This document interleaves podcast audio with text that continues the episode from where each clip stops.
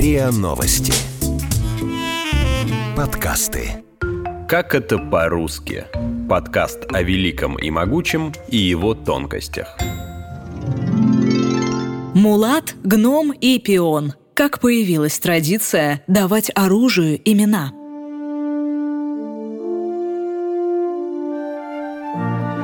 В древние времена оружию часто давали название из-за внешней схожести с чем-то, например, Моргенштерн.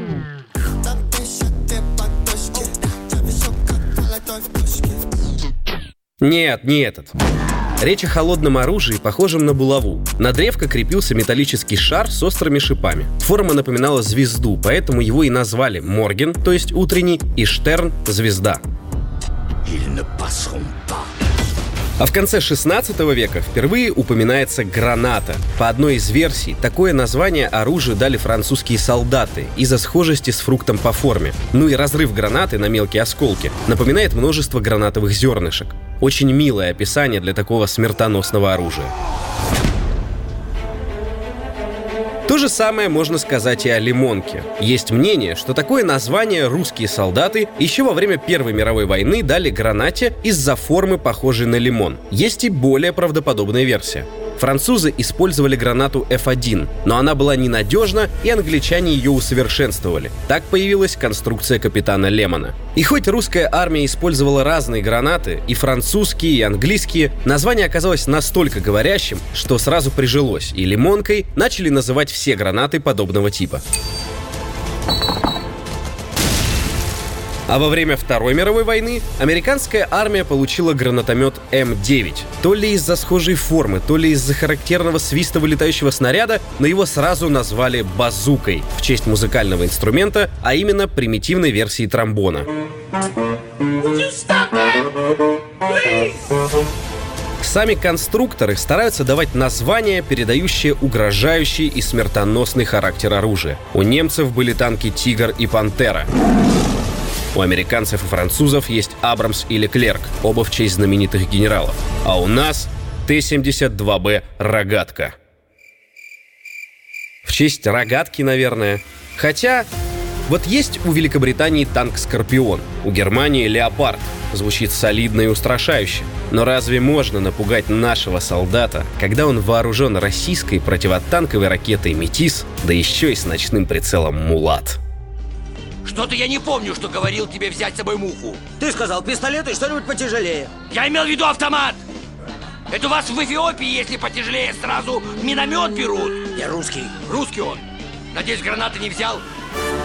Сразу понятно, что у наших конструкторов выдающееся чувство юмора. Может быть, специфическое, но выдающееся.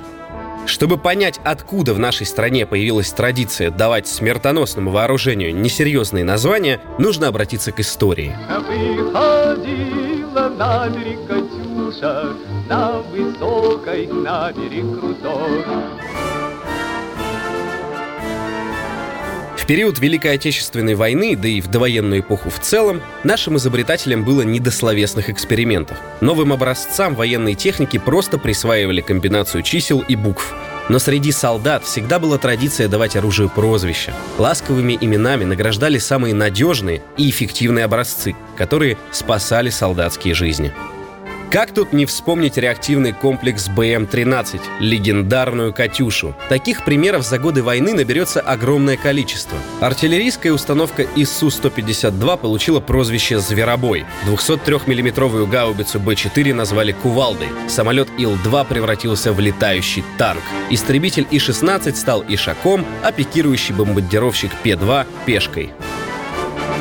Ваше благородие, прошу вас. Вам первое слово. Ну как?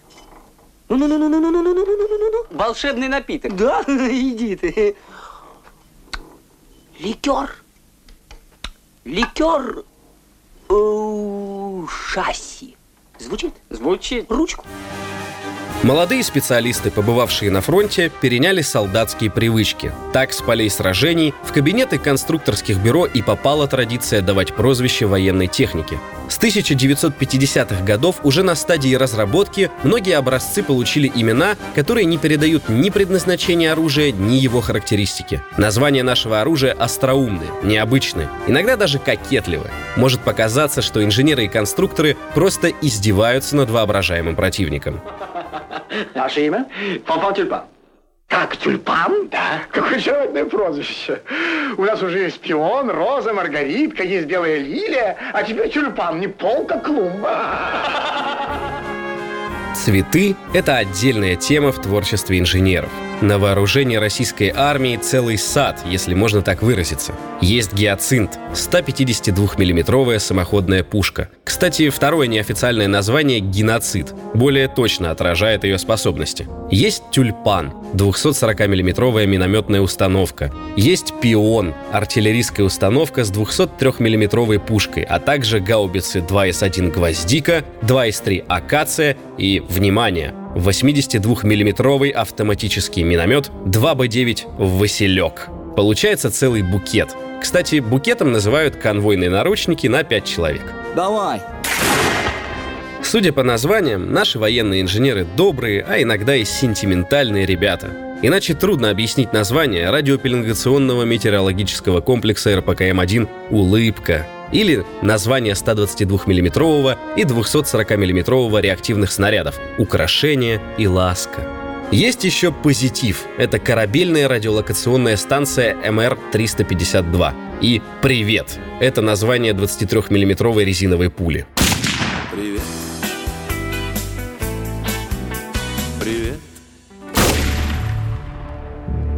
О чувстве юмора говорит и название «Молодец». Это ракетный комплекс, замаскированный под ЖД-состав с 10 ядерными зарядами. Возможно, чем-то военным не угодили сервисы доставки, потому что межконтинентальная баллистическая ракета с ядерным зарядом называется «Курьер». Вот.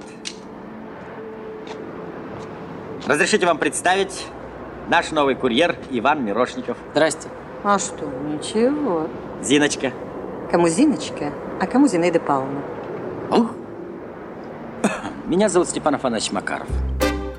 Хотя даже это меркнет на фоне нежных женских имен, которыми наши конструкторы назвали атомные бомбы. Первая серийная советская атомная бомба РДС-4 весом 1200 кило носит имя Татьяна, а тактическая 450-килограммовая атомная бомба ВУ-49 получила имя Наташа.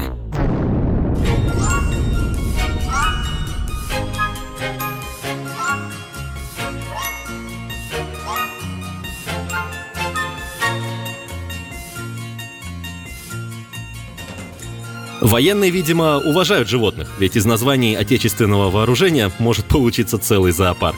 Кстати, зоопарк — это радиолокационный комплекс артиллерийской разведки и управления огнем 1Л-219. Вот «Белка», например, это и 140 миллиметровый реактивный снаряд М-14С, и ракета-мишень РМ-207А, и радиостанция военной разведки 4 ТУД.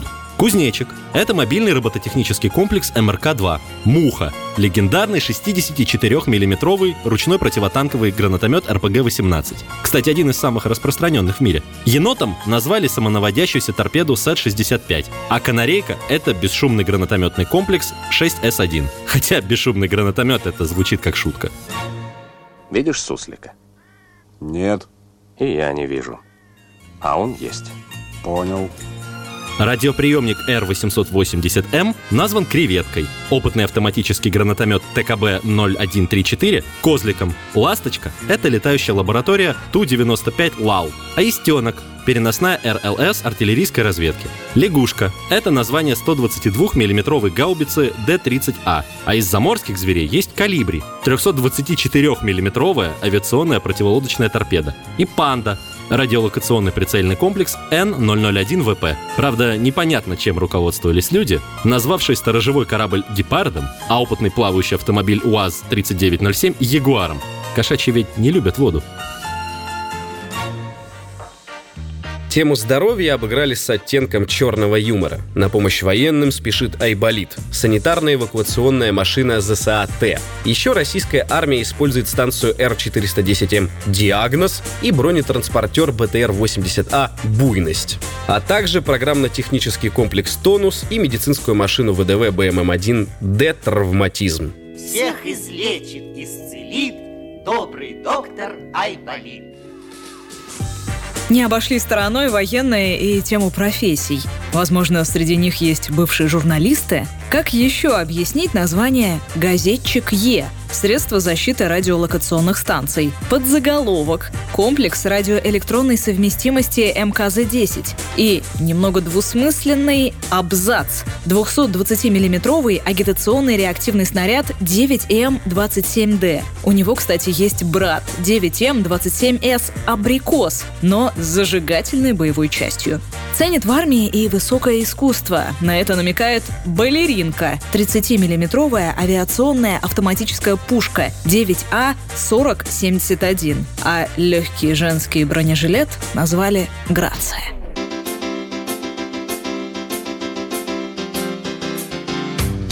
В названиях нашего вооружения прослеживается любовь к сказкам. Например, 30-ствольный 220 миллиметровый тяжелый самоходный огнемет ТОС-1 называется «Буратино». Самый мощный в мире, на секундочку. Русский колорит прослеживается и в названии бронежилета «Гжель».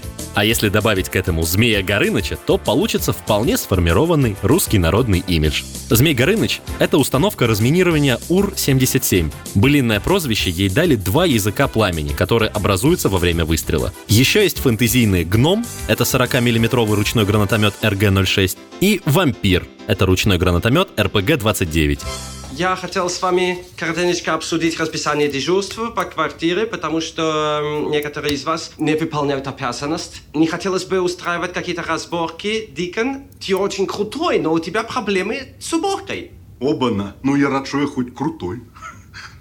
Он не об этом, ты совсем А, ничего всё, не я понял. понял, я Миссис понял. про уборка, а не про крутой. Да я делаю все по квартире. не понял. Нет, Всё я делаю. поэтому у нас собрание здесь. А дело в том, Дикон, что ты не мыл посуду вообще пять лет. Владислав прав. Это преступная халатность, столько кровавой посуды по всей Да квартире. мне просто стыдно людей в гости приглашать. Что это? Какая разница? Ты же их приводишь, убиваешь потом. Вампиры посуду не моют на. Но все же среди названий российского оружия упрямо витает игривое настроение. На это намекает и бронежилет «Визит», и 40-миллиметровый гранатомет «Лопата Вариант», и пехотная лопата «Азарт». А чего уж говорить о наручниках «Нежность», автомобиле УАЗ-3150 «Шалун» и светошумовой гранате многократного действия «Экстаз». Есть, конечно, в арсенале российской армии и знаменитая полевая реактивная система БМ-21 «Град», и реактивная система залпового огня калибра 300 мм «Смерч», и система ПВО С-300ВМ «Антей-2500». Но всевозможных смерчей, ураганов и тайфунов в истории мирового оружия пруд пруди. А противотанковая ракета 9М14М «Малютка» и осколочный боеприпас для гранатометов ГП-25 «Подкидыш» есть только у наших военных. Хочется верить, что когда-нибудь человечество откажется от кровопролитных конфликтов, эти орудия смерти будут мирно собирать пыль в ангарах и веселить своими названиями только посетителей музеев. Ну а пока можно спать спокойно, ведь наш сон охраняют Буратино, Василек и Рогатка.